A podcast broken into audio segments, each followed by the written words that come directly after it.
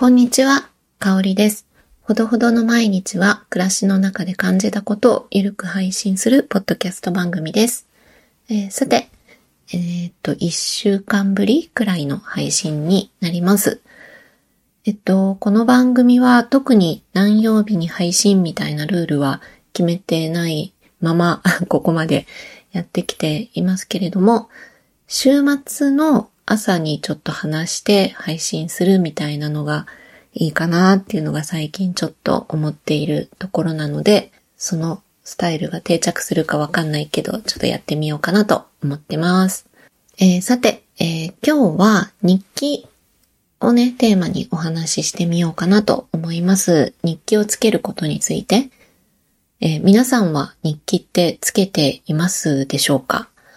ね、学生の頃からもうずっとつけてるよっていう方もいると思うし、全くつけないんだよねっていう方もいるかなと思うんですけど、私は日記っていうスタイルで言うとつけたりつけなかったりが多いかな。結構全くつけない時期もあればたまにつけたり。なんかこう、日記をつけてる人に憧れる。なんかそういう憧れがすごくあって、周りでも何人か、あの、日記すごくこう記録を上手につつけていて、その、つけることとうまく付き合ってる方っていうのがいて、なんかそういうスタイルにすごい憧れるなって思うんだけど、なかなか続かなかったり、なのでこう、ムラがあるっていう感じなんですけど、えっと、最近またちょっと私の日記事情に変化が出たので、えー、お話ししてみようと思いますけれども、えっ、ー、と、昨年の11月くらいから、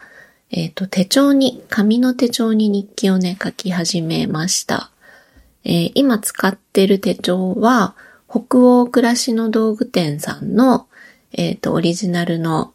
暮らし手帳っていうね、手帳なんですけれども、えっ、ー、と、北欧暮らしの道具店さんでお買い物したことある方だったら、あ、あれねってきっと思うと思うし、持ってる方はね、いるん、結構いるんじゃないかなって思うんだけど、えっ、ー、と、大体、えっ、ー、と、年末近く、秋口ぐらいになると、あの、オリジナルのね、手帳を毎年北欧暮らしの道具店さんが作ってて、あの、カバーがすごい可愛くて毎回、あの、イラストレーターさんがその年その年で変わるんですけど、デザインが変わって、で、中のスタイルはだいたい毎年同じかな。あの、薄くて縦長で、な、何サイズって言うんだろうよくある手帳のサイズはい。で、ウィークリータイプのものなんですけど、えっ、ー、と、お買い物をすると無料で、あの、ついてくるみたいな、無料プレゼントみたいな手帳なんですけど、はい。で、えっ、と、頭にマンスリーがあって、で、途中、えっ、と、メインのところはウィークリータイプで、えっ、と、それも左ページが7分割されてて、右ページが、えっ、と、方眼になったフリーページっていう感じです。で、えっ、と、3行分くらいずつのスペースがあるっていう感じ、左ページは。で、あの、私は結構紙の手帳を買うときって、あの、自分のこう多分デザイナーだったりイラストレーターだったりっていうのもあって、そのベースのデザインが気に入らないとなかなかこう使いづらかったり入れないっていうのがあって、罫線が濃すぎたりとか太すぎたりとか、あと、その日付の書体とか、うん、なんか結構 細かいんだけど、そういうところが自分の好みに合わないとか、自分の書くペンの色を邪魔するほど色が濃いと嫌だとか、結構細かな、あの、好みがあって、でもこの暮らし手帳はもうすごく、あの、私の好みぴったりっていう感じなので、はい、すごく気に入っているんですけど、えー、左のウィークリーページのところは、普通の大きさの文字で書いても3行分くらいしか書けないので、そこに一言日記みたいな感じでつけていて、で、右ページは、そこに収まりきらないとき、なんかもうちょっと書きたいことがあるときとか、あと映画とか、まあなんか見に行った時とかのチケットを貼ったりとか、なんか貼るものがある時は貼ったりしています。はい。で、あの、まあ、日記って言っても、その一日を振り返って印象に残ってることをいくつかピックアップして、あの、書いてるっていう感じなので、事実とか、なんか単語とか、なんかそんな過剰書き的な感じで書いてます。だから3行分だから全然いっぱいは書けない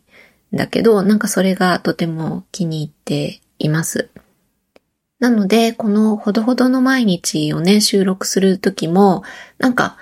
あれの話しようみたいにこう、もともと、こう、温めてるものがあるっていうよりも、さあ撮ろうと思った時に、この日記をちょっとパラパラめくって、あ、そうだ、この話しようかなとか、そのタイミングで、あの、引き出してるっていう感じなので、そういう時にも便利に使っています。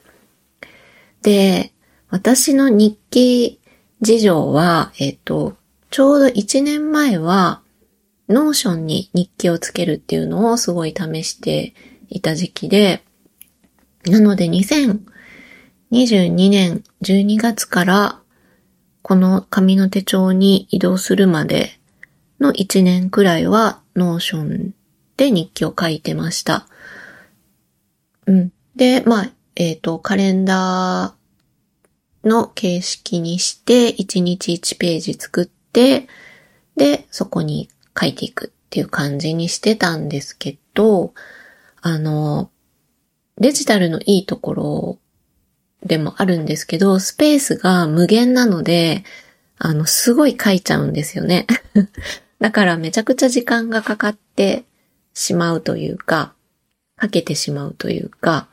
なんかこう、日記っていうかなんかもう、こと細かに感じたこととか、ここ、こんなことがあって、こんなことがあったから、こんな風に思うけど、でもこれって、ああだよな、こうだよな、みたいな感じで、結局思考の整理をする時間みたいになってしまって、で、それ自体はね、すごくいいことではあるんだけど、時間がどれだけあっても足りないっていうか、なんかすごい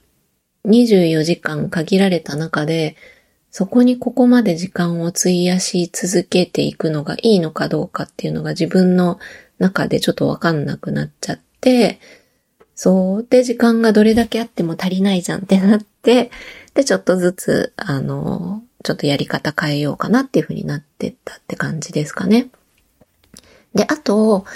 あの、1日1ページでやっていくと、一覧性がないから、こう、ざっとパラパラ見返すっていうのができなくて、それもね、ちょっとこう、ストレスになっていました。なので、最終的には1日1ページの後は1ヶ月で1ページっていう すごい不思議なあの書き方をしていて、1ページに、だから2022、2023年1月とかっていうページを作って、そこに箇条書きで、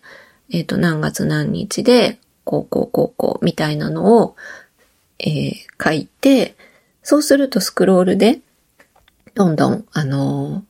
その月の日記というか、ざっくり見返すってことができるな、みたいな形でやってたんだけど、結局、うん、なんとなくね、それも定着しないまんま、数ヶ月やって、うん、紙の手帳に移動しました。で、今はなんかあの、ま、でもその時は、その、